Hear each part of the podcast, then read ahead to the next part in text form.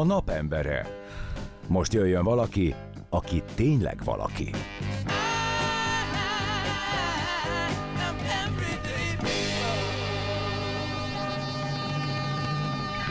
8 óra 5 perc van, ez itt, most már 8 óra 6 perc van, hogy Marian kedvéért hihetetlenül pontos legyek, ez itt a Rádió Café, és sok szeretettel köszöntjük a stúdiónkba Balla Eszter színésznőt, szervusz! Sziasztok, jó reggelt, jó reggelt szia! Kívánok mindenkinek! És az is fontos ugye, hogy folyamatosan elmondjuk, hogy milyen idő van és mi várható. 4 Igen. fok van, és ma olyan 10 fokig fog a hőmérséklet maximum felmenni, és ez azért is fontos, mert Eszter egyébként most megfagyott. Igen. Ugye? Mert te robogóval jöttél. Robogóval jöttem, mert volt egy útlezárás a közelünkben, és ezáltal teljesen megbénult a forgalom. És éreztem, hogy itt nagyon sok zenét kell lejátszani nektek, hogyha én autóval elindulok és beszeretnék érni. Úgyhogy gyorsan átpattantam a robogóra, viszont nincs rendes téli felszerelésem, ah. úgyhogy emiatt valóban lefagytam egy kicsit, de most már kiengedtem. De hát ha tudnád, hogy nekünk még ennél is izgalmasabb volt a reggelünk, mert 5.45-kor elment az áram az egész utca ezen felüli részén, úgyhogy mi bejöttünk Marianna dolgozni, és itt ültünk, és egymással beszélgettünk sipolások közepette. Hát volt ez a pont, hogy gondolkodtunk, hogy írunk neked, hogy ne indulj el, mert nem tudjuk, hogy lesz-e áram. Igen, Igen. kaptam aztán egyszer csak egy, egy levelet Igen, a Tomitól. írtam. Igen, Igen. Tamás megírta, hogy majd csütörtök reggel indulja. De nem szerint. olvastam el, csak sokkal később, Ez a mert én is rohantam reggel, hogy mindenki beírja mindenhová, és rend legyen. De, az igen. lett volna szép, hogyha elolvasod, nem indulsz el, és én közben írok, hogy visszajött az áram, úgyhogy akkor jössz, ugye, és igen, akkor újra elindulsz. Igen, akkor repülőre igen. ültem volna. Szóval ezután a kellemes ideút után engedd meg, hogy egy kicsit pozícionáljalak azon hallgatóink számára, akik esetleg nem, tudnék, nem tudnák, hogy te hány helyen is játszottál már, hány helyen lehetett veled találkozni, itt a színházi életedről beszélek. Többek közt játszottál a Kaposvári Csiki Gergely Színházban, a Kecskeméti Katona József Színházban, az Új Színházban, aztán hát ami szíve a Nemzeti Színházban is, Igen. természetesen, a Madás Színházban is, és ami nekem szívügyem, és ahonnan a mi ismerettségünk gyökeredzik, az a Kaposvári Dériné Vándor Színtársulat Török Tamás vezetésével, ahol én gyerekként kezdtem, és szerintem te is viszonylag gyerekként kezdtél ott ismerkedni a színházzal. Mariannak is mondom, hogy ez egy ez egy fél profi, fél, tehát ez egy, egy ilyen szintársulat volt gyakorlatilag, ami Kaposváron egy igen komoly kulturális szerepet töltött be, és Török Tamás, aki a társulat vezetője volt, többek közt olyan színészeket indított el a pályán, mint Balla Eszter, vagy Karajos Gábor. Szabó Kimmel Tamás. Hát igen, de magamat a végére akartam hagyni egy dobszó után, nem, nem, nem. Vagy például Barcs Kata, vagy Egres Katinka, igen. nagyon sokan hirtelen ebből a helyről kirajzottunk, és aztán ilyen szép karriereket ö, tudhatunk magunk mögött, és még ez egy külön érdekesség, amit szeretnék, egyrészt, hogy gyerekkorom óta ismerlek, mert a tenővéred és az én bátyám osztálytársak voltak, Igen. és még talán mi is játszott, énekeltünk együtt Igen. a szintársadalban, de amikor én tizenéves voltam, és kijött a Moszkva tér című elég emblematikus film, a, amiben neked egy nagyon jó szereped volt, és az akkoriban én emlékszem, hogy de nem csak bennem, hogy mindenkinek, az egy kultfilmé vált, török Feri filmjéről beszélünk a Moszkvatérről. Én 14-5 évesen láttam azt a Kaposvári régi vörös csillag moziban, mert Karajos Gábor, aki a film másik főszereplője, elintézte, hogy ott legyen egy vetítés Kaposváron, akkor még nem volt ilyen multiplex mozi. És én bementem megnézni ezt a filmet, és technikailag volt egy kis malőr, mert a 16-9 helyett egy ilyen nagyon mini kis kockában lehetett nagyon rossz hanggal nézni, ez egy baromi nagy légi klasszikus mozi volt, de én, engem annyira leszögezett az egész, és annyira érdekesnek találtam, és én akkor megfogadtam, hogy aki ebbe a filmbe van, én minden szeretnék dolgozni. És utána napokig ebben a szellemben mentem. És egyébként megmondom őszintén, hogy a kis bakancs listámon nagyon kevés név hiányzik, akivel aztán nem sikerült együtt dolgozni. Szabó Kimel Tamás önmegvalósító jóslatai, nem, kívánságai, kívánságai. Szóval, hogy egy elég mozgalmas karrier már, ami eddig mögötted van, te hogy érzed most magad a színész létben, mert hogy mi egyébként most készülünk, ez az apropó, amiért téged is behívtunk a napemberének, egy bemutatóra, hogyha egy picit így összegeznéd, hogy jól érzed-e magad, hol lehet téged most látni, elégedett vagy-e azzal, ami van, és Kérdőjel? aztán Kérdőjel. Igen, de itt akartam lezárni, és aztán rátérhetnénk a közös projektünkre. És akkor most zenét hallgassunk, hiszen lejárt az első Ez úgy van, hogy a Tamás még gyakorolja hogy a megszólalások hosszúságát, amivel egyébként elég nagy tere van, de hát igen, még át kell vennünk, hogy egy kérdés. Semmi de hát mentségére legyen mondva, hogy most már bátran mondhatom, és én a számokkal egyáltalán nem szoktam nagyon, nem is tudom, milyen szégyellős lenni, tehát hogy most már húsz éve vagyok a pályán, szóval szerencsére van, van mit mondanom, és ennek tényleg nagyon-nagyon örülök, és szerencsésnek is tartom magam. Valóban Kaposváról indultam, és az nekem, tehát hogy az, a Török Tamás indított el a pályán, tehát valóban már a színpaddal Jóba voltunk olyan szempontból, hogy énekzenetagozatos általános iskolába jártam, kórusban énekeltem, szólista voltam, aztán fuvoláztam versenyekre, mesemondó versenyekre, szóval, hogy azért ez így közel állt hozzám, de, de igazából nekem meg se fordult a fejemben az, hogy színész legyek, sőt, nem is akartam színész lenni egyáltalán, de aztán a nővérem azt mondta, hogy de jó, ez a Toldi gimnázium Kaposváron, annyira lazák a tanárok, és hogy van drámatagozat, és mennyire jó, és gyere oda, és akkor végül is ezért, ezért felvételiztem oda, és ott ö, Török Tamás lett a, a, a mesterem, és akkor, és akkor végül is ő, ő vezetett oda, hogy, hogy akkor én jelentkezek a színművészeti főiskolára, vagy hát aztán egyetemen végeztem. Köszönöm szépen, jól vagyok egyébként. Ö, én, én általában jól vagyok, tehát, hogy amikor nem vagyok jól, akkor is aztán úgy a saját gondolataimban megkeresem azokat a részeket, amitől valóban szerencsésnek érezhetem magam, Szerencsére az életemnek sok területén azt érezhetem, hogy jó helyen vagyok, jó emberek vesznek körbe, nagyon szeretem a családomat, nagyon jó, büszke vagyok rájuk, és, és nagyon-nagyon nagyon jó összetartó közösségben élünk, úgyhogy... úgyhogy Egy ha... elégedett ember. Igen. Igen, tehát ami, ami egyébként csodálatos, is... ezért is van a helyed itt. Mert mi itt azt szeretnénk sugározni, hogy igen, egyébként ezt, amit te is mondtál, hogy akármi van is, hogyha a saját gondolataidban meg tudod találni azt, hogy a jelenlegi klímában van, és életedben hol vagy te jól, akkor már egyébként nyert ügyed van. Igen, de ott mondtad, hogy a munka. Igen, tehát hogyha, hát ugye, mert mindig, mindig van valami kibillenés valahol az embernek, valami nem megy jól, vagy valamelyik gyerekem lelkével nincs valami, vagy velem van valami, és akkor, és akkor ezeket mindig úgy táplálom pozitívan, hogy a, megkeresem, hogy máshol egyébként hogy vagyok jól, és akkor a problémákat nem problémának kezelni, hanem valami megoldandó dolognak, meg egy olyan dolognak, tehát hogy tudom, hogy egyszer csak ennek majd vége lesz, valami nehéz időszaknak, és akkor ezzel úgy mind, sokkal jobban túl tudok lendülni ezen, és hát nyilván a gyerekeim erőt is adnak abban, hogy nyilván én, én, én, én mindig, nem tudom, csavarjak magamon egyet, és akkor kitaláljam, hogy hogy legyen az élet, hogyha valami nem, nem úgy működik. Amúgy pedig tényleg ott van egy nagyon biztonságos hátterem a férjemmel, meg tudjuk beszélni ezeket a dolgokat. Hát szakmailag pedig nyilván attól, hogy három gyereket vállaltam, meg, meg nagyon sűrű az élet, meg egy nagyon ö, komolyan dolgozó férjem van ettől, ez mindig egy dilemma volt, hogy én mennyit dolgozhatok. És egy kicsit ez egy, ez egy olyan fajta tudatos döntés volt, hogy, hogy szabadúszó legyek, mert ö, mert igazából nem, nem hiszem, hogy feltétlenül tudnék egy társulatban, legalábbis jelen pillanatban olyan fokon működni, hogy most havi 25-öt játszak, és belegyek bármikor osztva, tehát nekem egyszerűen így kvázi muszáj magamnak irányítanom az életemet olyan szempontból, hogy mit vállalhatok el, és mit nem, és hogy ne más diktálja ezt nekem. És, és akkor ezzel be kell ezzel vállalni most... azt a rizikót is, hogy ennek megvan. Hogy például a, Covid fajta. alatt egyszer csak nem lett semmilyen Igen. munkám, és nem volt egy háttér mögöttem, egy színházi háttér, hogy akkor nem, nem tudom, hanem egyszer csak így kiment alólam minden, és, és ott álltam totálisan munkanélkül két évig. Én nem kisebbítve a te nehézségedet ebbe, de hogy ez annyi mindenkivel, és annyi, hát, szóval rengeteg szakma képviselőjével megtörtént, ugye akár csak Persze, a vendéglátót nézzük, ott, ott úgy kiment igen. az emberek lábalól a talaj, hogy vissza se jött, mert ott, ott ugye Igen. soha nem lett ugyanaz a felállás.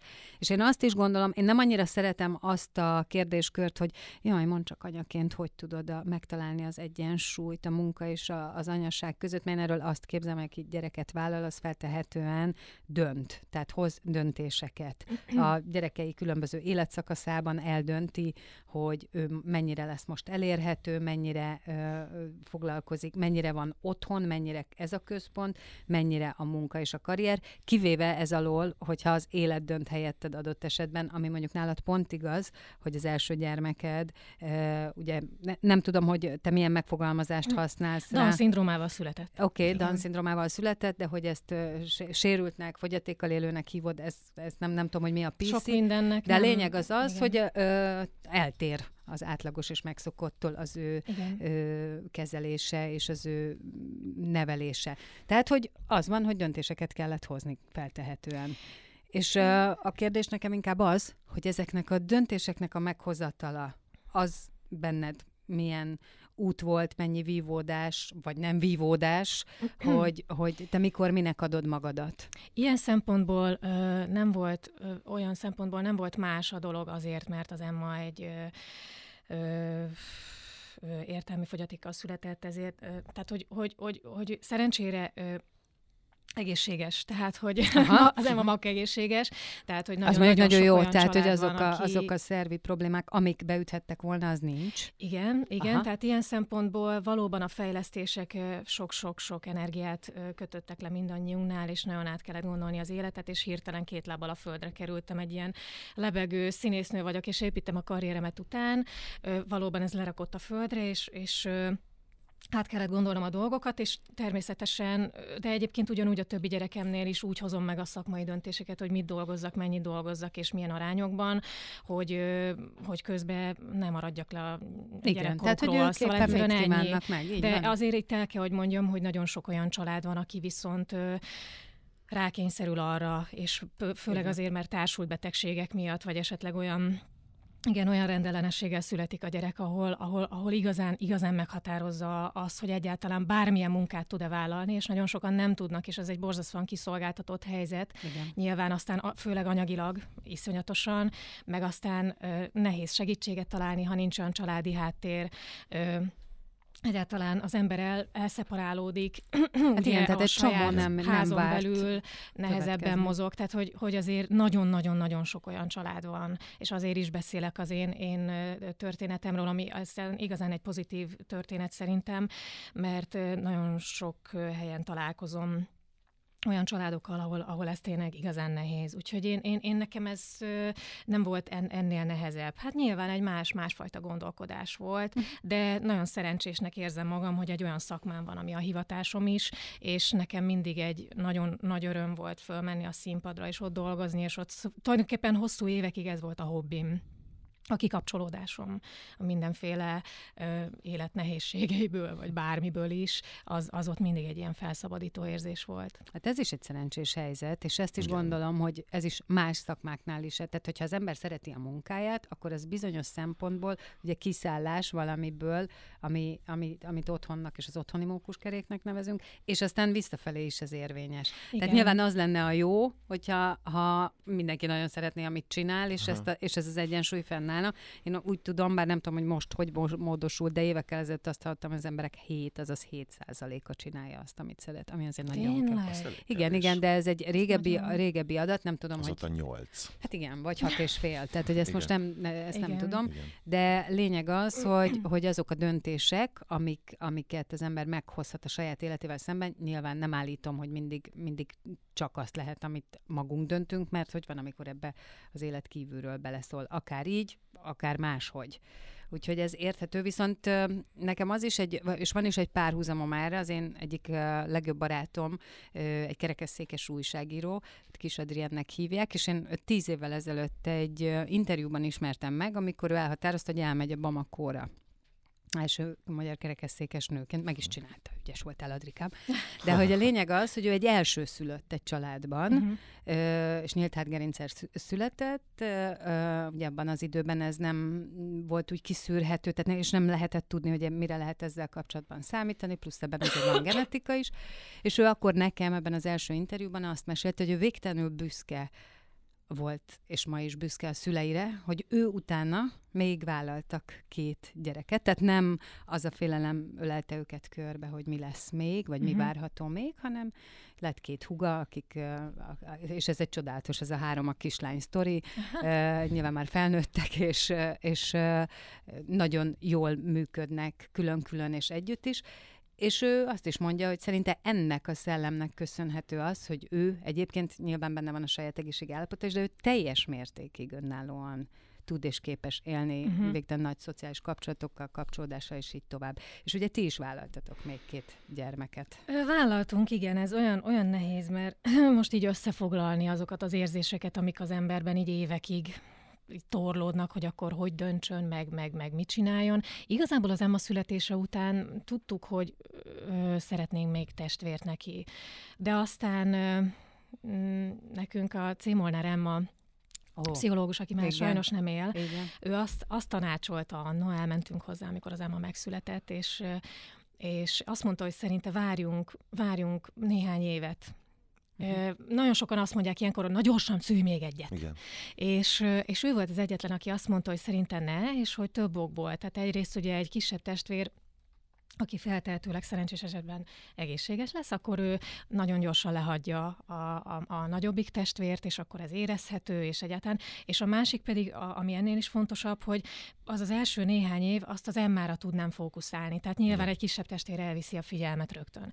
És akkor mi valahogy azt gondoltuk, hogy ezzel nagyon egyetértünk, és hogy egy picit ezt a koncepciót követtük, és aztán majdnem öt év eltelt, amíg, amíg, amíg az Adél megszületett, és nekünk ez egy nagyon jó döntés volt. Tehát tényleg azt az öt évet, azt, azt az emmára tudtam nagyon koncentrálni, és nagyon, nagyon bonyolult ez az, a, amikor az ember egy ilyen totálisan ismeretlen élethelyzetbe kerül, és kapkod ide-oda, Szerencsére van hova kapkodni, tehát az, hogy Budapesten élünk, és ennyire sok fejlesztési lehetőség mhm. elérhető, a terápiák sokasága, a pénztárcától függ, hogy milyenek, de, de közben meg vannak azért valamilyen szinten államilag támogatott fejlesztések is, tehát hogy, hogy iszonyú sok minden van, tehát gyakorlatilag egy ilyen egyetemista gyerek, nem tudom, napirendjét lehetne beosztani egy ilyen kis uh-huh. csecsemőkortól, meg óvodáskorig a ezeknek a gyerekeknek, és azért ez egy csapda is, tehát azért volt egy idő, amikor azt éreztük, hogy túl van fejlesztve, és egyetlen nem marad gyerekkora, én meg totál ki vagyok szipolyozva, hullafáradt vagyok, mert fejlesztésről fejlesztésre járunk,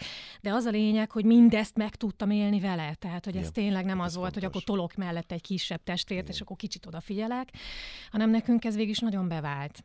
Elhiszem, meg azt is gondolom, hogy ez ugye a kettőtök közti ismerettséget bármi furcsán is hangzik, de ugye azt is mélyíti és erősíti. Hát hiszen, hogyha csak rá fókuszálsz, akkor, akkor, akkor, akkor azért minden olyat is észreveszel, amit adott esetben egy ö, kisebb testvér érkezésekor már lehet, hogy hát akkor megoszlik a figyelem, szóval Igen. szóval nincs miről Hát meg, beszélni. és hát azt nagyon éreztem is az, amikor az Adél megszületett, és aztán viszont utána nem sokkal megszületett Pali, nem is nincs két év köztük, Na, az brutál volt. hát akkor, akkor megismerted a pici kicsi fogalmat, gondolom. Igen, tehát az, az, az ott volt néhány év, ami nagyon, nagyon kemény volt. Én azt javaslom, hogy folytassuk innen. Egyébként, ha elfogadja, hát ha megengeditek, akkor közölném a friss adatot, 5% Marian, most? aki most elégedett a munkájával. Na, hát igen, mondtam, ez hogy ez, igen, majdnem biztos voltam igen. benne, hogy inkább kevesebb, uh-huh. így van. Igen. Akkor legyen az, igen, 8 óra 22 perc van, kint pedig 4 öt kötőjel, most már lehet 5 fok, hűvös van, ö, rétegesen öltözzetek. Igen, ez a mert... mai nap mottója, réteges öltözködés, mint a anyukámat hallanám magam, az magam szájából. Igen, ez nem egy, a tiédből, a magaméból. Ezt tudod, hogy miért jó? Mert ez lefed minden. Igen, Tehát, igen. hogy ez ki hogy érti. Tehát, hogy nem, de rétegesen igen. öltöz, mert bármi is lehet, mert mint olyan értem, hogy hőérzettől függen. Igen. Én javaslom a sál sapkát, de egyébként kinézek, egy csomóan nem hordanak sapkát. Én ej, ej. november 1-től április végéig hordok állandóan. Igen. 0636 98 0 98 0, ide várjuk az SMS-eket. Hogyha Eszterhez bárkinek van kérdése, akkor ezt itt megteheti. 8 óra 23 perc, és mi jön most, Tamás? DJ Fresh Gold Dust című dala.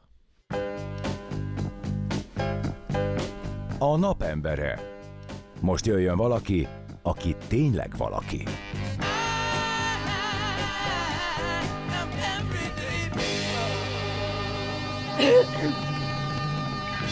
Nyolc óra 32 perc van, az idő pedig 6 fok már nem az idő 6 fok, bocsánat, az idő az, az csak sikerült elrontanom. Az idő 8 óra 32, és a, a, a hőmérséklet 6 fok odakint. A mai nap motója, hogy rétegesen öltözködjön mindenki, a nap embere pedig továbbra is Balla Eszter színésznő. Szervusz! Sziasztok! Jó reggelt! Jó reggelt!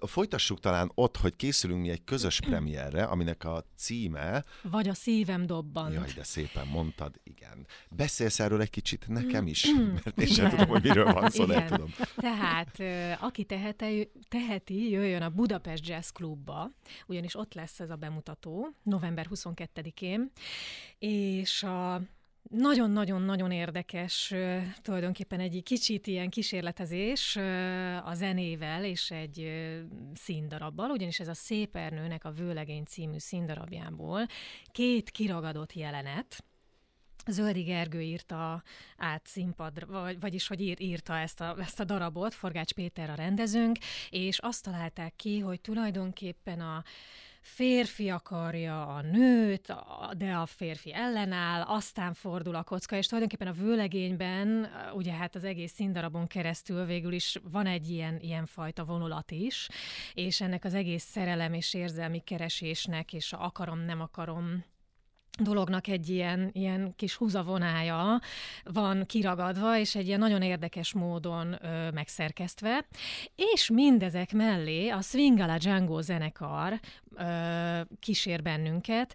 Ö, Szita Miklós és Dani János írja a zenéket. Egészen különleges, egészen sok zenei stílust felvonultató ö, ö, zene készült így a szövegre, és mint egy ilyen opera recitatívót mondjuk magát a szöveget, tehát nem úgy kell elképzelni, hogy verze, refrén, és akkor vannak slágerek és dalok, trekkek, hanem ez egy egy színdarab az egész, és, ö, és közben meg a szépernőnek a szövegeit mondjuk, és játsszuk a jelenetet. Igen. Na hát így röviden Igen, erről van szó. Történik, Tamás. Iszonyú izgalmas Igen, munka. Meg tudom erősíteni, hogy ez történik. Igen, Szóval tényleg egy kicsit ilyen kísérletezés az egész, és keressük ennek az egésznek a formáját, hogy hogy kell ezt színpadra vinni, és hogy kell játszani, és hogy kell ezt az egészet megélni. És szerintem iszonyatosan izgalmas engem. Nekem mindig az jut eszembe, hogy, hogy ez a sok kőszínházi, vagy akár független színházi előadás, amiben az ember belecsöppen, egy ilyen nagyon profi, van egy rendező, összerakjuk, nem tudom, és itt meg van egy olyan fajta kísérletezés, mint talán ami a Színművészeti Egyetemen Igen, volt utoljára abszolút. velem, Tényleg. hogy keresem, megbeszéljük, hogy legyen igen, és igen. hát Forgás Péter vezeti ezt az egész igen, dolgot. Igen, igen, igen, igen. És azt azért fontos hozzátenni, hogy mindjárt átadom a szót Marian. Ez nem az az egyezményes jel volt, amit le, lebeszéltünk a hétvégén, hogy jó. Okay. Szóval, hogy, hogy az nagyon fontos, hogy itt nem a Vőlegény című előadást fogják látni, hanem attól elrugaszkodva egy fiktív fiút és egy fiktív lánynak a, a szerelmi történetét, csak az közös bennük, hogy ugyanúgy jön a lány, mint a Vőlegény című szépen előadásban, darabban, és közli, hogy hát itt nincsen pénz. Ez az előadás igazából a szerelemről szól, de közben, ja, így jobban látjuk egymást, közben egy mikrofon igazítás, a szerelemről szól, és igazából a belső harca a fiúnak, hogy a szerelmet felülírja a pénz utáni vágya, mert ő pénzt szeretne, és az egész házasságot a lányjal, Eh, az eredeti darabban, azt igazából egy biznisznek tekinti. Csak a lány eljön hozzá, és elmondja, hogy hát az apukája neki bizony hazudott náluk, nincs pénz, viszont ő nagyon szerelmes, és a fiúban elindul egy ilyen harc, hogy jó, szuper ez a nő, de neki pénz kell, és igazából ez egy ilyen 35 perces, hát gyakorlatilag egy házasságot leélnek ebben a második felvonás jelenetben, amíg eldől, hogy itt akkor most ki akar kit, és mi győzedelmeskedik, és van egy harmadik felvonás, amin meg hát a, a, a csúszik a fiú a, a, a, a könnyein, hogy visszaszerezze a nőt, és fordítva, szóval ez végig egy ilyen fent-lent játék. A díszlet is egyébként egy kicsit erre épült, dobogókon felül és alul is játszuk, mint a szerelem, meg annyi hulláma fent és lent. Csodálatos. Én azt gondolom, hogy a jazz klub az önmagában, tehát maga a környezet egyébként hordozza magába az improvizatív jelleget, tehát hogy annak a, annak a lehetőségét. Hogyha november 22-én lesz Igen. a bemutatója, és most 8-a van, akkor Igen. gyorsan kiszámoljuk, tehát két hetetek van. Hol, hol tart ez a dolog? Mert hogy ugye te most Eszter azt mondtad, hogy nagyon keresitek itt a, a, hogyan lehet ezt jól bemutatni. Engem az is érdekel, hogy ebbe a külső kontroll, tudtok-e egymás külső kontrolljai lenni? Igen, tudunk szerintem, és ez az egészséges. És hogy, és hogy hol, hol, hol tart ez most? Ö, ö, olyan szempontból a, a, a Tamás is beje van a dologgal, és a Péter a rendezőnk is, hogy ő rendezte, a Tamás játszotta ezt a színdarabot. Én sajnos ez az én életemben, ez engem elkerült, ez a szerep. Viszont, ja, hogy ez a vőlegény. Igen. A vőlegény, Aha. de igazándiból nem, nem annyira van szükség itt a, tulajdonképpen a színdarab ö, ismerésére sincs szükség. Természetesen nekünk igen, de igen. ezt inkább a nézőknek nézőknek mondom, de hogy, hogy, hogy nálunk sem feltétlenül azt úgy azt a színdarabot kell játszani. Szóval itt most pont tegnap hangzott el a Péter szájából, hogy, hogy ez most már kezd teljesen leválni ez a dolog, és ez egy ilyen önálló, önálló darabbá, egy önálló karaktereké formálódni. Szóval persze van egyfajta keresés, de most már azért így nagyjából látjuk azt az utat, hogy min, min kell mennünk, és hogy fog ez működni, és erről hogy tudunk beszélni, és hogy tudjuk megmutatni ezerrel foglalkozunk vele, és szerintem nagyon kevés időnk van, de hát csináljuk, dolgozunk rajta, a zenék már készen vannak, csak meg kell tanulni. Igen, 60 oldalból már 8 tartunk. Nem, nem, nem, nem, nem, nem, de, de valóban, és iszonyatosan izgalmas még nekem is, mind azért zenés színházzal foglalkozunk, vagy azzal is foglalkozunk, mert te is játszol az Orlai produkciónál, még egyébként prózai Igen. előadásban is a párterápiában, de hogy az én életemben mondjuk neked talán többször volt zenés ezt azért mondhatjuk, ö, ö, alakításod, meg szereped. Nekem ezzel mindig volt egy kis harcom, de ilyen még nekem se volt egyébként, hogy tényleg ez egy jazz opera,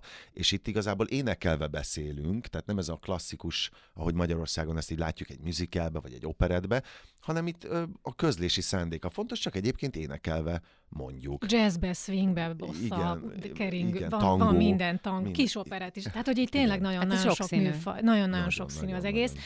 Igen, én olyan szempontból stabilan érzem magam, vagy nem, tehát én zenés osztályba végeztem alapvetően, én nagyon-nagyon sokat énekeltem, lehet, hogy sokat, igen, egyébként Tamás is, de hogy én nagyon-nagyon, főleg a pályám elején szinte csak zenés előadásokban játszottam, aztán Kaposvárra lekerültem, azért ott, ott kaptam prózát is szerencsére, és mindig közel állt hozzám a műfai sokszínűség, szóval mindig szerettem sokféle csinálni.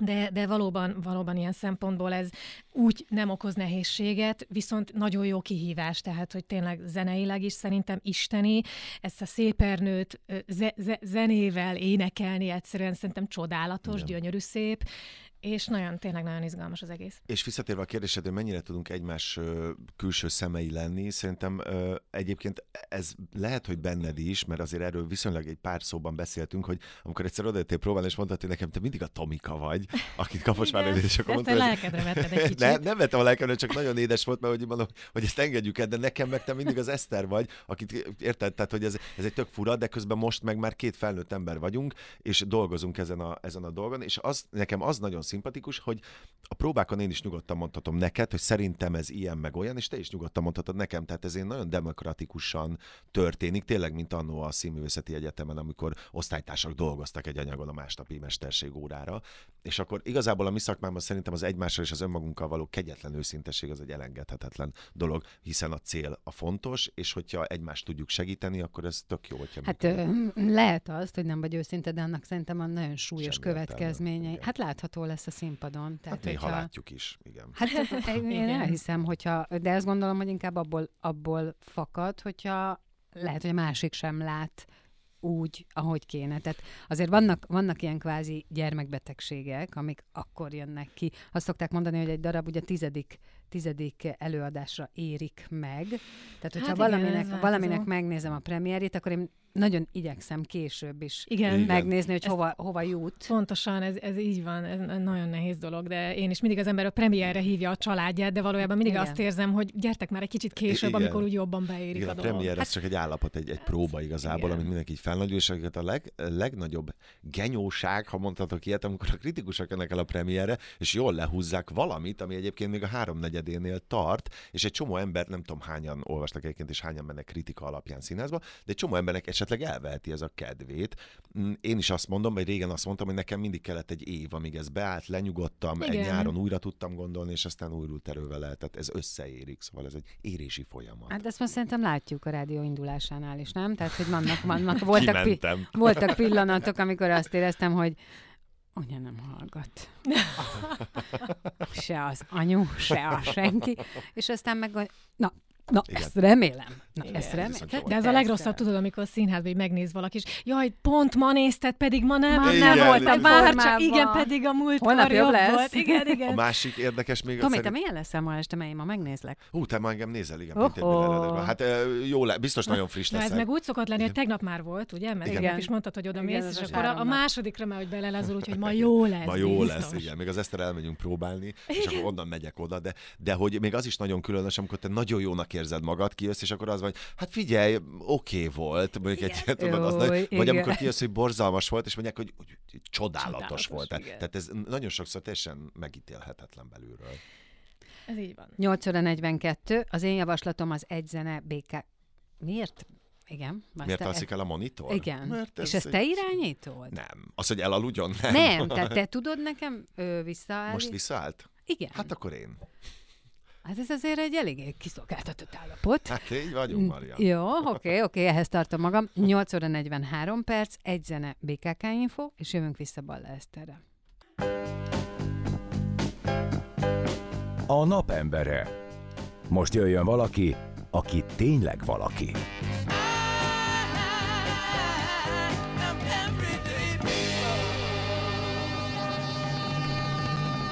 8 óra 50 perc a pontos idő, odakint pedig 6 fok. Budapesten. Nem tudom megerősíteni nálam, még csak öt pont azt akartam mondani, hogy ilyen szép lassan tornázza fel magát a hőmérséklet. Nekem tudod, mikorra mond 6 fokot? Tízre. Egyébként ezzel nem fogunk vitatkozni, bár ki tudja. Igen. Vendégünk továbbra is Balla Eszter színésznő. Igen, és amiről beszélgettünk legutóbb, az ugye egy közös darabotok. November 22-én lesz a bemutatója Budapesti Jazz, Budapest Jazz Jazz Clubban. Clubban, igen. Ö,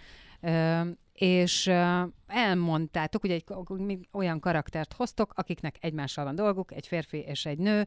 Nyilván ebben van egy ö, szerelmi szál, és ennek Ebben a... csak szerelmi szál Igen. van. Igen. Igen, meg akartam mondani, hogy meg van egy ilyen kis ö, ö, anyagilag ö, előre jutni próbáló, de nem fogok kijönni ebből a mondatból, mert keresek egy szót. Ez Mhm. egyébként a kognitív leépülésem a Covid óta, hogy valamit tudom, hogy akarok mondani, és nem találom meg azt a szót, ezzel tudnám Nekem magamat ez meg... Covid nélkül is meg.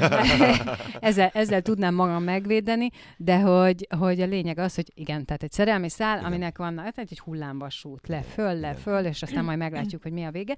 Amikor benne vagytok, ö, teljesen mindegy, hogy milyen, de most legyen az, hogy ebben a darabban, ö, amit valamilyen érzelemvilággal csináltok. Ez hogyan hat az életetekre? Felpesdíti-e, munkát jelente, adott es- esetben stresszt jelente? Így, így, így kérdezem, hogy hogyan változik az élet, amikor valami ebben a szakaszban van, egy ilyen alkotó, kísérletező szakaszban, és egyébként egy olyan sztorit kell hozni, ami az élet egyik legszebb érzésével függ össze.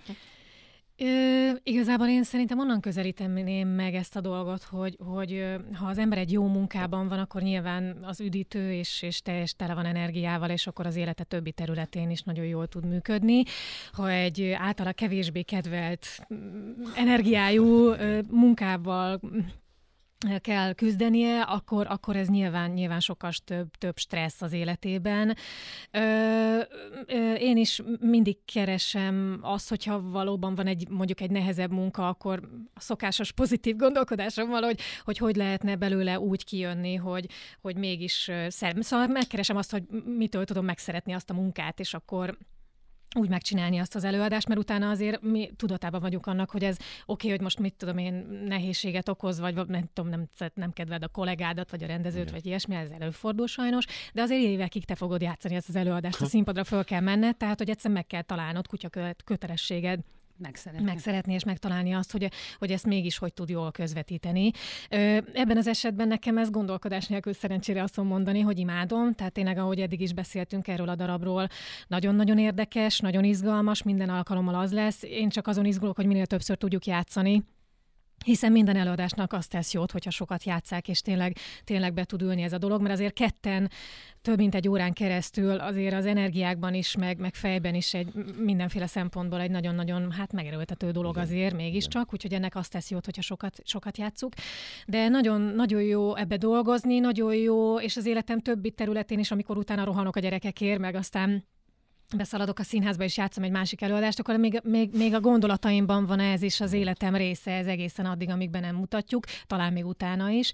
És akkor onnantól kezdve az ember egy ugrál a különböző előadásaiba, és akkor mindig az van a fejében, de hogy mondjam, én azért így a gyerekekkel kapcsolat, tehát amióta megszülettek, azért így nagyon-nagyon-nagyon durván meg kellett tanulnom azt, hogy, hogy hogy van az, hogy becsukom azt az ajtót, és most akkor belépek egy másikon, mert egyszerűen nem tehetem meg azt, hogy beviszem a bármiféle vagy problémámat, vagy nehézségemet, vagy bármit is a színpadra, hiszen aki megvette azt a színházjegyet, az egyáltalán nem arra kíváncsi, hogy én hogy vagyok, hanem szeretne látni valamit. Elvágólag. Tehát egész kon- konkrétan, akkor egyszerűen elvágólag. Itt eddig tartott ez a sztori, és Bármiről jön is van jön szó, tehát én következő. 6.55-kor még adtam a, nem tudom, a, a, nem tudom, vagy a babysitternek, vagy a idegesen otthon ülő férjemnek a gyerekekkel, hogy és hova tetted a, nem tudom, a vajat, meg és akkor utána leteszem azt a telefon, de azért hétkor bemegyek, és akkor, akkor már az ember ott kell, hogy legyen teljes melszélességgel és aggyal.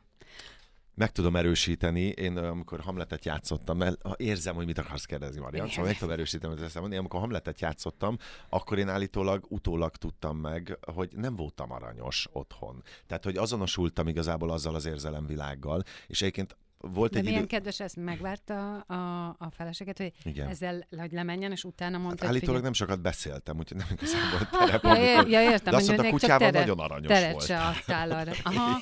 De Igen, úgy gondolta, hogy jó, de érted, ez egy jó fejség, hogy De azt persze, mondom, persze. hogy megvárom, amíg Hát ezt, igen. ezt lenyomja, Igen, igen, igen, és és akkor utólag elmondom, hogy figyú, egy picit, bocs, de hogy itt, itt vagyunk mi is. Igen, igen, igen. I- igen, ö, mondjuk akkor még nem voltak gyerekek, de hogy a, a lényeg az, hogy rám azért szokott hatni az, hogy éppen milyen munkát csinálok, illetve nagyon sokszor a határok elmosódtak és átfolyta az Mhm. életem. Tehát, hogy ugyanúgy járkáltam azzal a töltettel más egyéb helyekre is, mint amit a próbán. De aztán az ember is szerintem itt kezdődik a profizmus, ha szabad ilyet mondani, vagy a profizmusnak az egy állomás, amikor te tudatosan tudod ezeket elzárni és dobozokba tenni, hogy mettől meddig tart egy, egy munka, és aztán utána jön az élet, és azt gondolom, én ezt érzem, ez az én megélésem, hogy az Eszter is, meg én is, meg szerintem a színészek nagy része, ezeket most már úgy csinálja 20-10 év után, hogy pontosan jól tudja ezeket helyére rakni, meg a helyén kezelni. Most már például, hogyha kimegyek a próbáról, akkor utána nem abban az állapotban megyek, vagy a próbán nem abban az állapotban vagyok, a, amiből éppen jöttem, hanem ezeket külön lehet választani. Igen. ez, egy, ez is egy idegrendszeri